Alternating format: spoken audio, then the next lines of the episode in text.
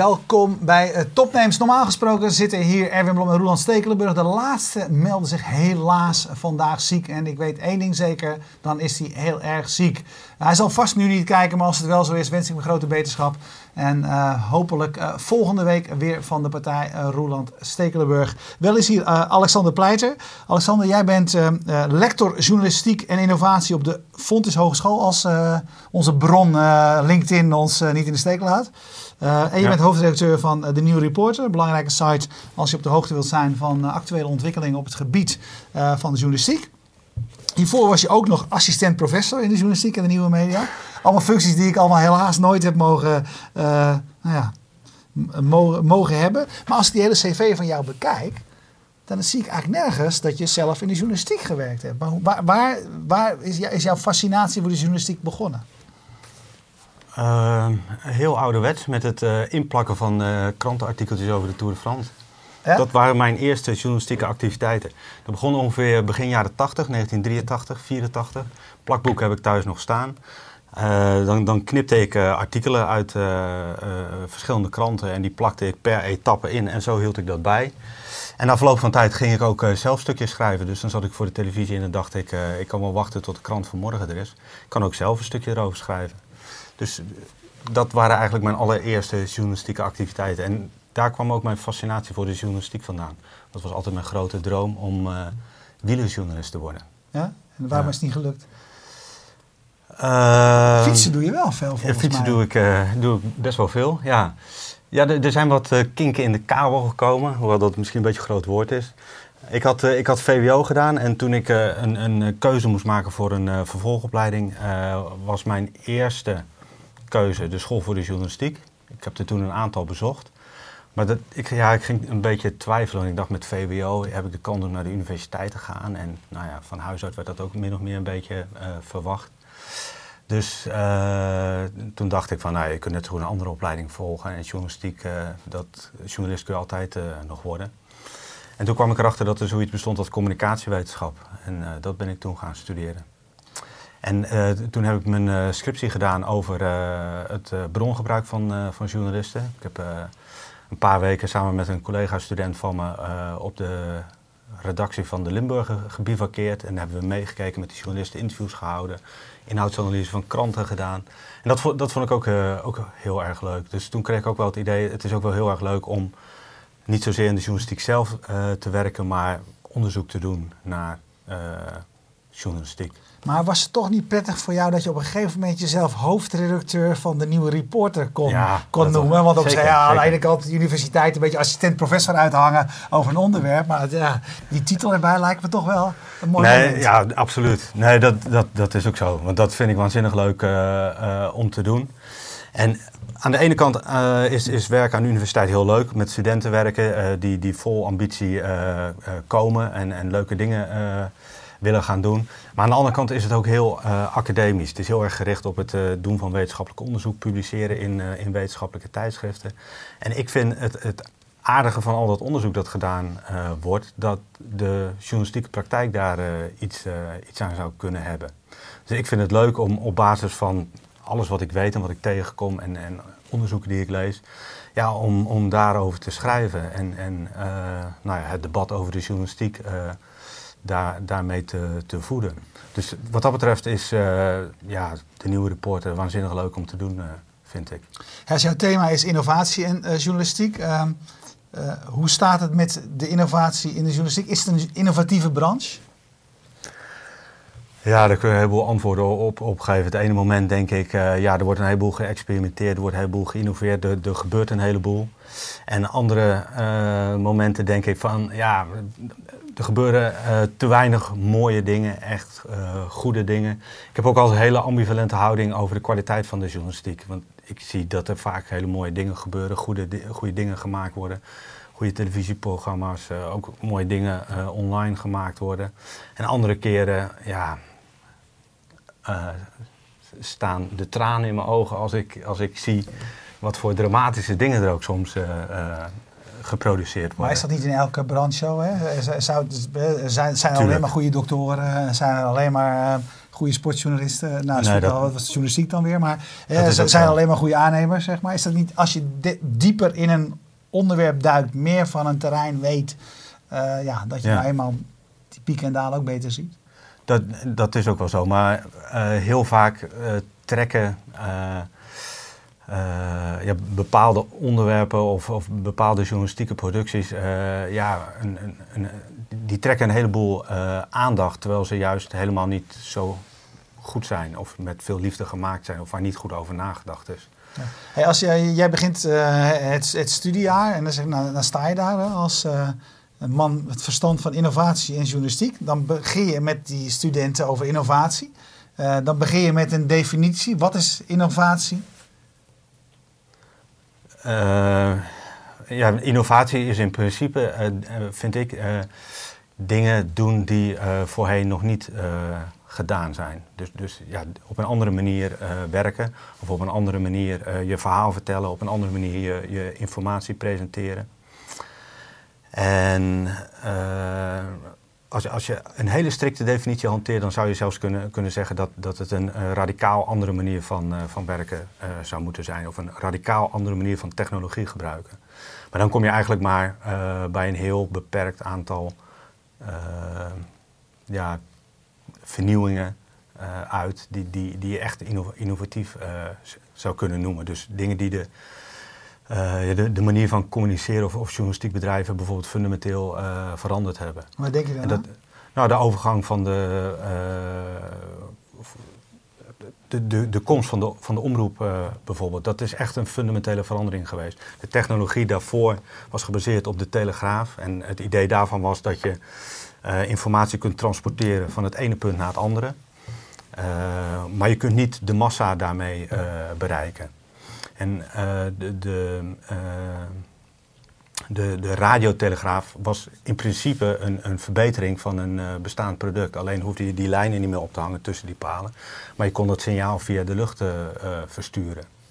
Maar de, de, de ja, grote innovatie was op zeker moment dat het niet meer gebruikt werd om het van het, het, ene centrale punt naar het andere te sturen. Dus zeg maar van het ene telegraafkantoor naar het andere telegraafkantoor te sturen. Maar het signaal, om het signaal vanaf nieuwsorganisaties, mediaorganisaties rechtstreeks naar de consumenten te sturen. En nou ja, dat was een waanzinnig grote uh, verandering. Ja, als we een hele grote stap nemen. Uh, plaats je uh, internet op eenzelfde niveau? Nou ja, de, de, de eerste verhalen over internet waren dat, dat het de grote revolutie was. Maar uiteindelijk heeft het nog heel lang geduurd, denk ik, voordat het echt op een revolutionaire manier Ehm, eh, gebruikt werd. En ik denk dat we nu zo'n beetje op het moment zijn eh, dat, dat het echt duidelijk maakt uh, hoe internet de, onze manier van communiceren verandert.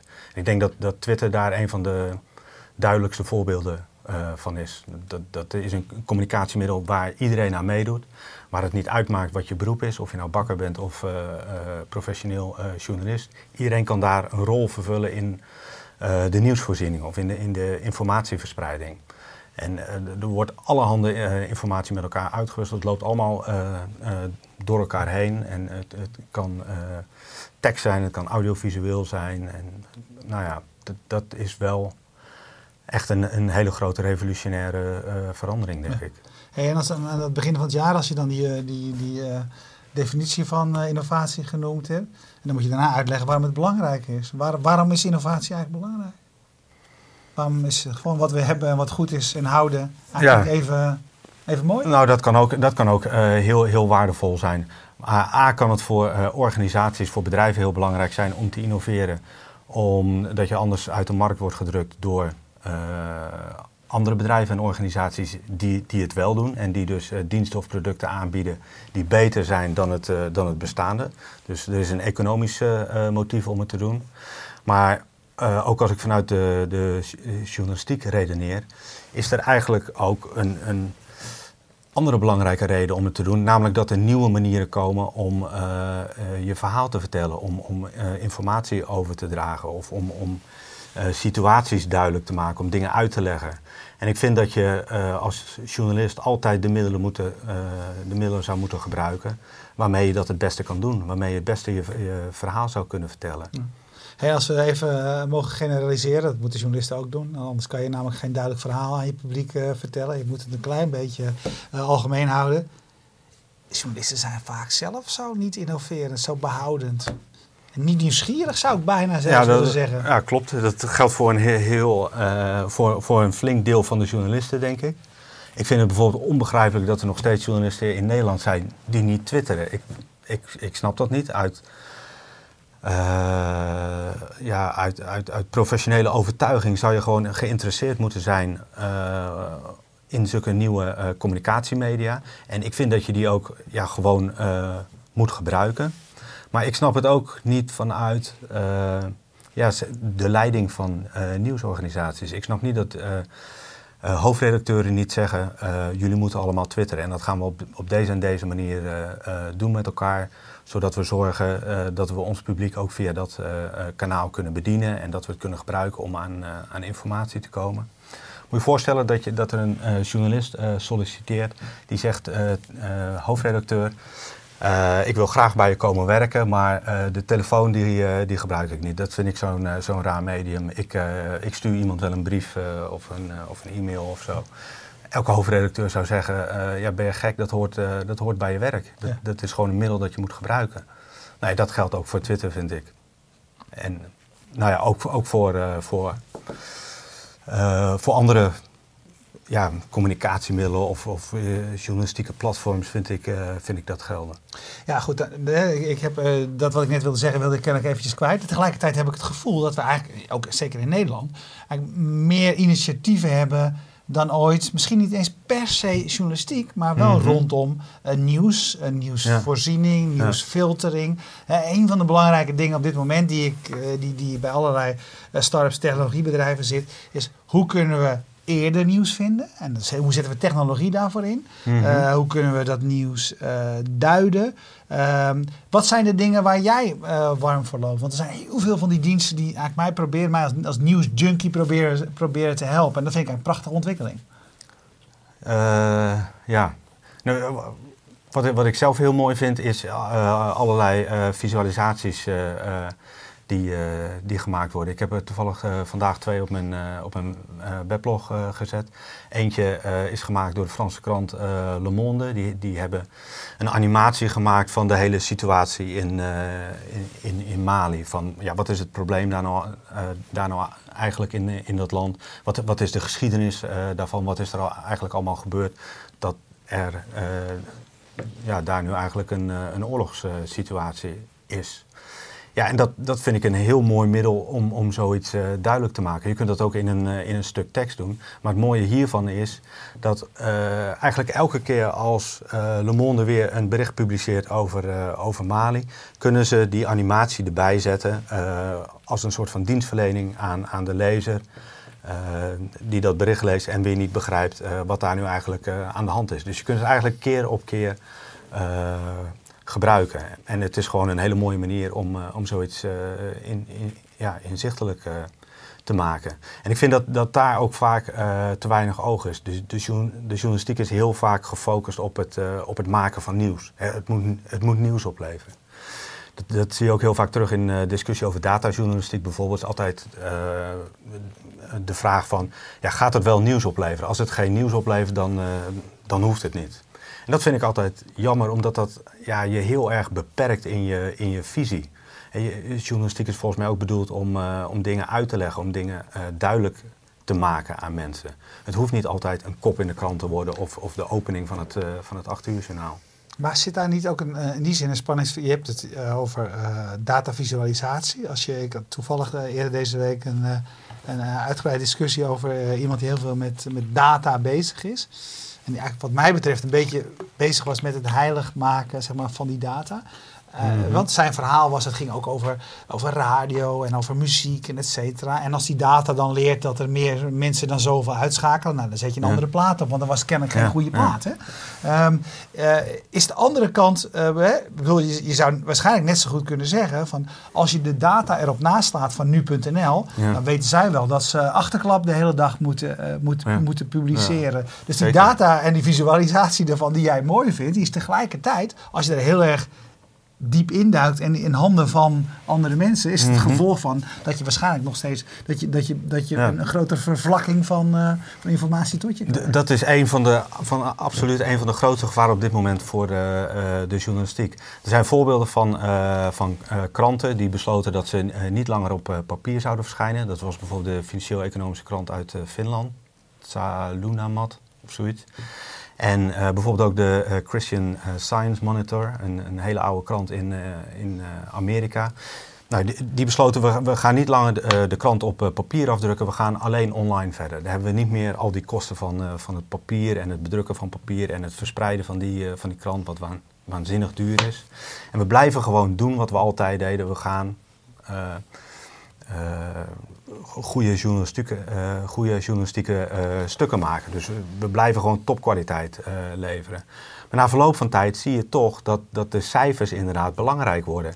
Ze, moeten laten zien dat ze goede bezoekscijfers hebben, dat, dat, dat ze veel kliks halen. Want dat is uiteindelijk wat ze verkopen aan, aan de adverteerders.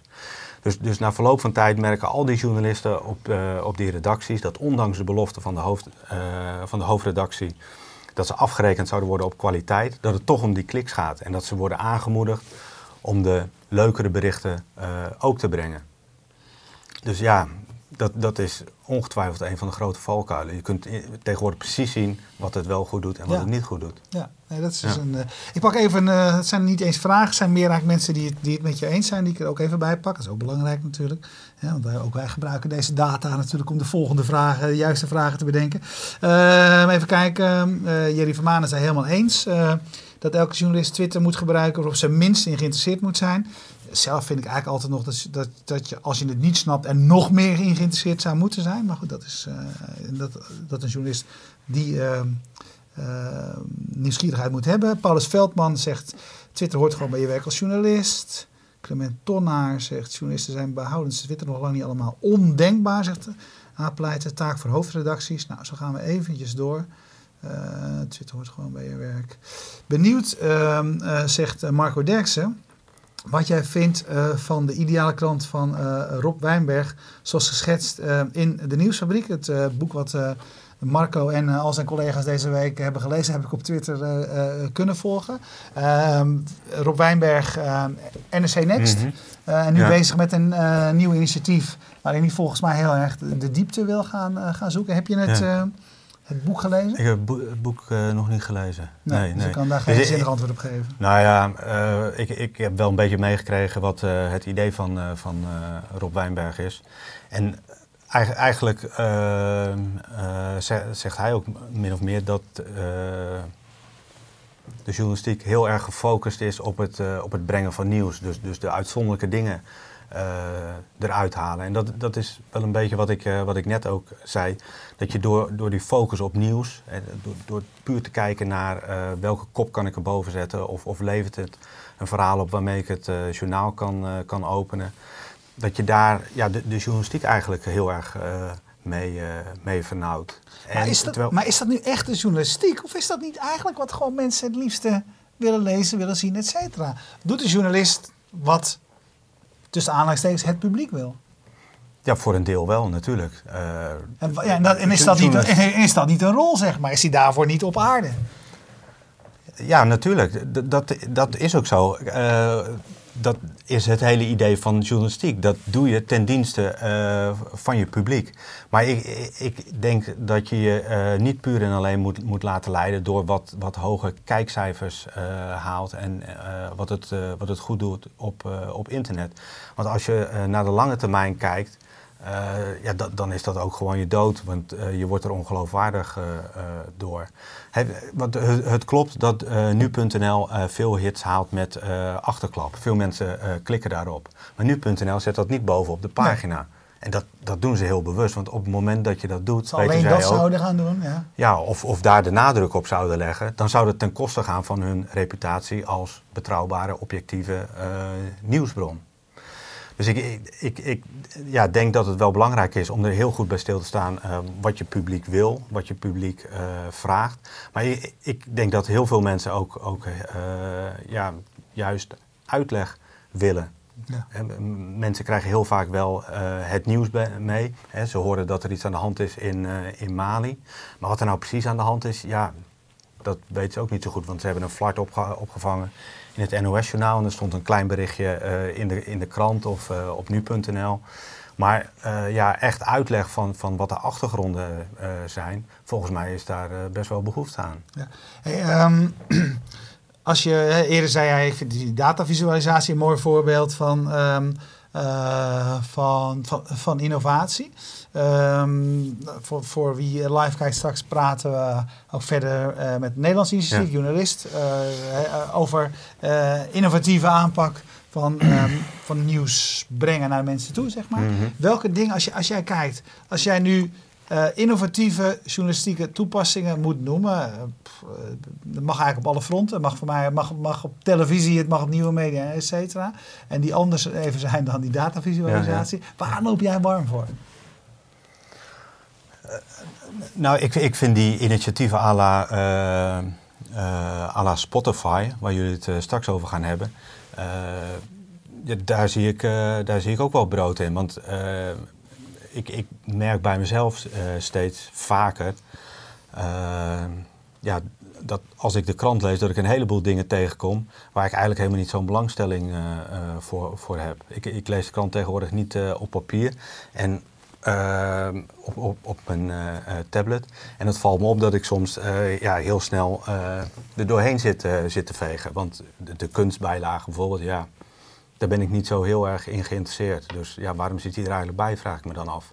En dan kom ik bij de, de, bij de sportbijlagen en dan heb ik belangstelling voor, Voor een aantal sporten. Voor fietsen, inderdaad.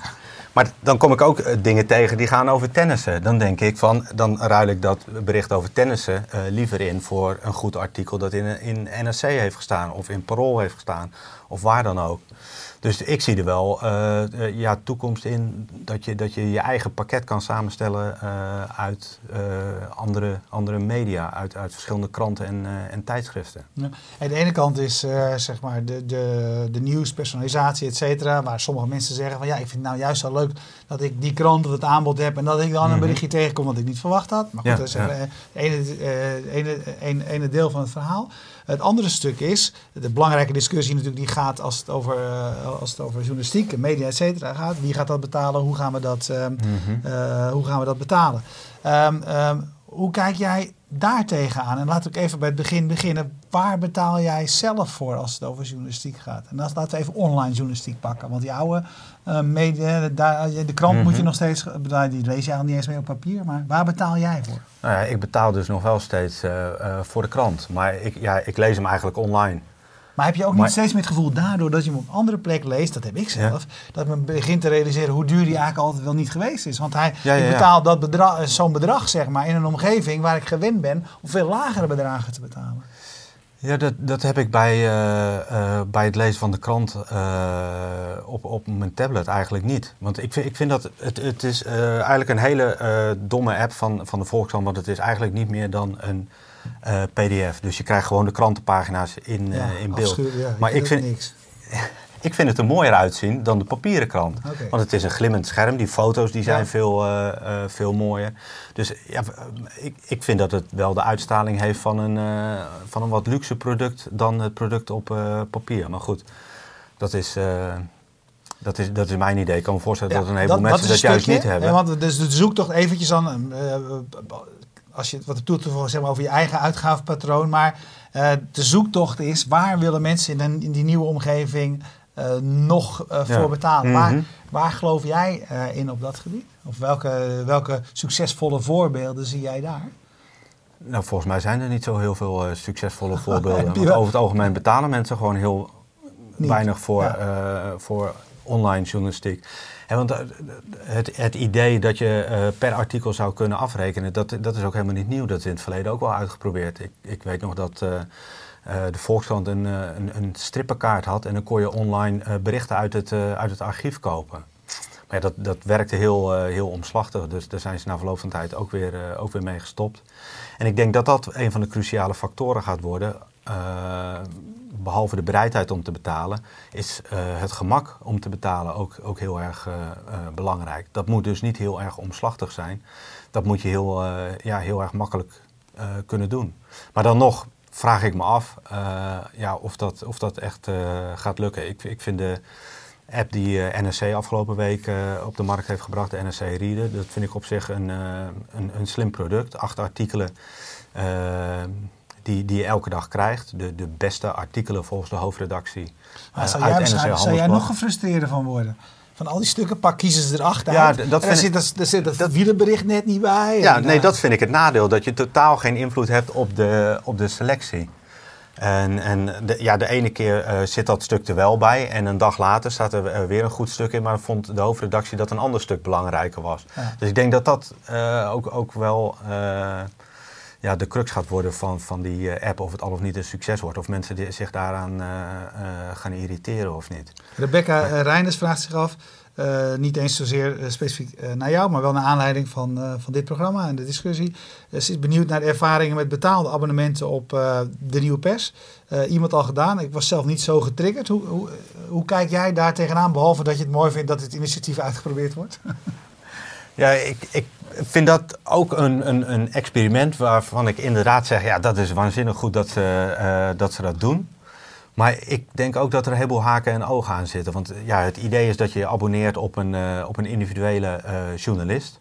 Maar als je mensen in Nederland gaat vragen, ja, noem eens een, een, een schrijvende journalist bij naam. Bart Smeets. Dan kunnen mensen heel weinig namen noemen. ja. misschien. En Arnold Kasker zullen ze ook nog wel uh, kunnen noemen. Maar ik denk dat, dat, dat als je ze een lijstje geeft van al die journalisten die bij de nieuwe pers aangeboden worden dat, dat er heel weinig mensen zijn die daar uh, ja, journalisten van herkennen. Dus wat zou dus jij doen? Zou, zou, zou, jij zeggen van ik zou een abonnement op um, uh, Fra Fransen, de fiets, Fransen de fietsers en nieuws uit buitenlands nieuws uit Zuid-Afrika. Zou jij meer op die manier in willen, in willen doen? Wat zou jij zelf willen als je. Nou, ik, ik, ik wil best een abonnement afsluiten op, op stukken die bepaalde journalisten geschreven hebben. Thijs Sonneveld bijvoorbeeld, de, de Willy-journalist ja. die, die altijd voor de pers schreef, tegenwoordig bij, bij NRC. Nou, daar ben ik echt fan van. Die schrijft waanzinnig goede stukken. En ja, dat is echt iemand waarvoor ik wel zou willen betalen om dan in een app of weet ik veel wat uh, zijn stukken elke keer te krijgen. En, en zo kan ik ook nog wel wat, wat, wat meer namen verzinnen. Maar ik, ik, denk dat dat voor de gemiddelde Nederlander anders werkt. Daarvan vraag ik me af. ja, kennen zij journalisten echt op die manier dat, ja. dat ze zeggen van nou ja, daar wil ik een abonnement op nemen? Hey, um, toen ik heel lang geleden op school van journalistiek zat. Um, nou, toen was de richting, op dat moment was nog heel erg, mensen wilden bij bepaald geschreven pers werken. Later kwam de fase dat iedereen, hoorde ik wel eens bij uh, RTL Boulevard, zeg maar, ja. televisie wilde. In die fase uh, zitten we nog steeds. Zitten we nog steeds in die fase. Ja. Want mijn vraag was een beetje van, uh, ja oké, okay, weet je wel, we kunnen eigenlijk nu niet heel goed andere voorbeelden noemen dan deze door reclame, zeg maar, mogelijk gemaakte uh, vormen van, van journalistiek. mijn dochter, die denkt, nou mijn vader het, die zit ook wel lekker te kletsen hier en daar, schrijft een stukje, dat wil ik ook. Maar wat zeg jij tegen die, die, die, die studenten van jou? Wat raad je ze aan? Waar liggen hun mogelijkheden? Nou, ik raad ze om te beginnen altijd aan dat ze zoveel mogelijk uh, uh, moeten doen. Dus niet alleen maar op school het, het programma volgen en, en braaf de opdrachtjes maken. Maar ze moeten zichzelf ja, op eigen initiatief ontwikkelen. Dus ik, ik, ja, ik vind dat, dat, ze moeten twitteren, dat ze een blog bij moeten houden. En, en dat ze zich specialiseren op een, uh, op een bepaald terrein, hun interesse tonen. En eigenlijk zouden ze buiten alle verplichtingen uh, van de school om een, een, eigen portfolio kunnen opbouwen aan de hand waarvan ze kunnen laten zien uh, waar ze goed in zijn. En ik denk dat dat de enige manier is om, om je te onderscheiden. En ook om al iets op te bouwen ja, op het moment dat je die school verlaat, dat, dat je kan laten zien dat je iets kan, dat, dat je initiatief neemt. dus ja, ja, dat is het allerbelangrijkste. Je kunt ze heel moeilijk een, een toekomstperspectief geven. dat ze een vaste baan gaan krijgen bij een krant of dat ze een vaste baan gaan krijgen bij een televisieprogramma programma. En bij, de, bij de omroep zijn bijna geen, geen vaste banen te vinden. Het is bijna allemaal freelance. Bij andere media maken ze ook steeds meer gebruik van, uh, van freelancers. Ik vrees dat als ze een vaste baan willen vinden, dat dat in de, ja, in de, in de semi-journalistieke hoek is. De, de bedrijfsjournalistiek, de, de branded journalism. Ja. Hey, maar als, uh, wat, wat, ik zelf, mijn mening is eigenlijk dat ze, ik, ik merk denk, eh, die keer dat ik wel eens op eh, school voor journalistiek of andere opleidingen kom, is dat ze net heel erg juist nog wel gefocust zijn op die bestaande partijen. Terwijl ik denk, maar er zijn daarnaast eigenlijk juist, zou je kunnen zeggen, misschien wel meer mogelijkheden dan ooit. Ja, ja ik ben een groot fan uh, van, van alle beautybloggers van Nederland die daarvan kunnen leven. Ik vind dat uh-huh. fantastisch. Die meiden die daar over hun passie, hun hobby en et cetera bloggen en, en daarvan kunnen leven. Of ehm, ehm, kun je niet de journalistieke, je journalistieke houding uh, combineren uh, met affiliate dingen. Bijvoorbeeld kun je niet boekenrecensies uh, gaan schrijven met een, met, met een link met Bol, zeg maar. Ik heb ooit één keer mm één blogpost geschreven over de, de vijf social media boeken die je moet lezen volgens experts. En dan had ik een paar linkjes ingezet. Managementboek.nl. Ja, ik krijg daar nog steeds geld van. Ik heb zelf het gevoel, er zijn ook zo heel veel andere mogelijkheden. En ze blijven zo hangen in in, in, in, in, in wat hun ouders deden, lazen, et cetera. Ja, klopt. Ja, dat zijn inderdaad de ambities die de, die de meesten hebben, omdat dat toch een soort van uh, status natuurlijk uh, uh, nog steeds heeft. studenten zijn er trots op als ze bij de Volkskrant of bij NRC stage mogen lopen. En dat is al minder als ze bij een online medium stage gaan lopen. Dat, dat heeft nog steeds een, een, een, mindere reputatie. En dat, dat is niet zozeer zo, dat is het, dat is het frappante.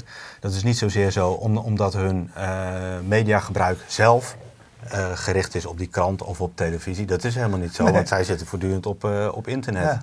Maar op een of andere manier ja, krijgen ze dat toch mee van thuis, van hun omgeving, van school en zo.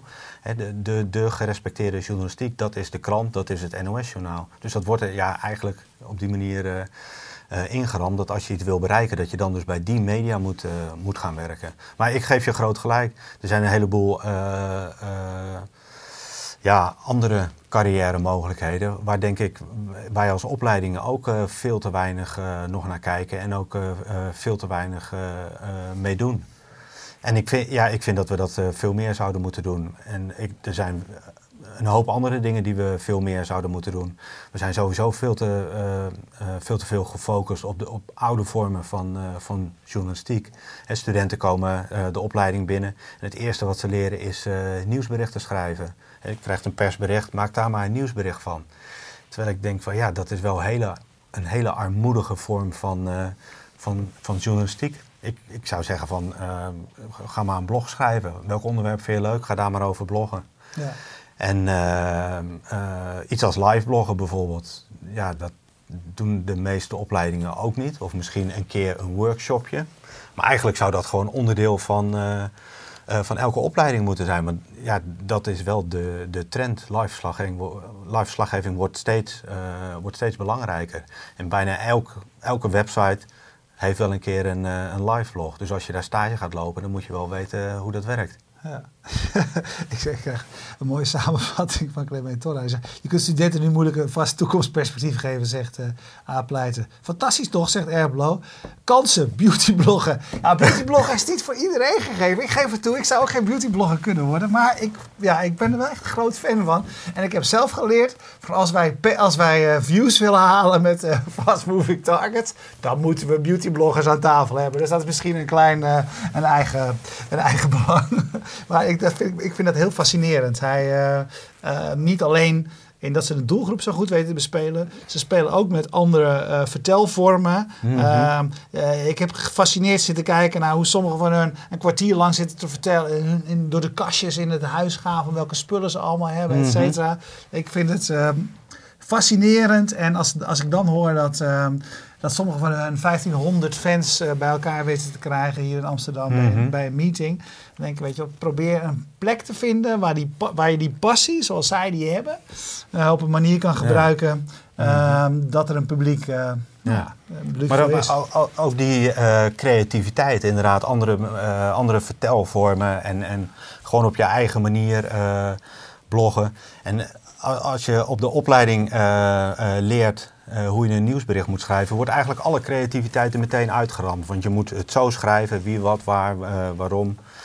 En, en ja, volgens mij is dat niet de, de, ja, de spannende journalistiek waar mensen eh, ja, heel veel belangstelling voor hebben. Na- natuurlijk, als je een, een nieuwssite hebt, dan moet je daar nieuwsberichten op zetten. Dus het is ook wel een kunstje wat je moet kunnen. Maar ik denk dat het, het aanboren van die creativiteit eigenlijk veel belangrijker is. Dat, daar zou veel meer aandacht voor moeten zijn.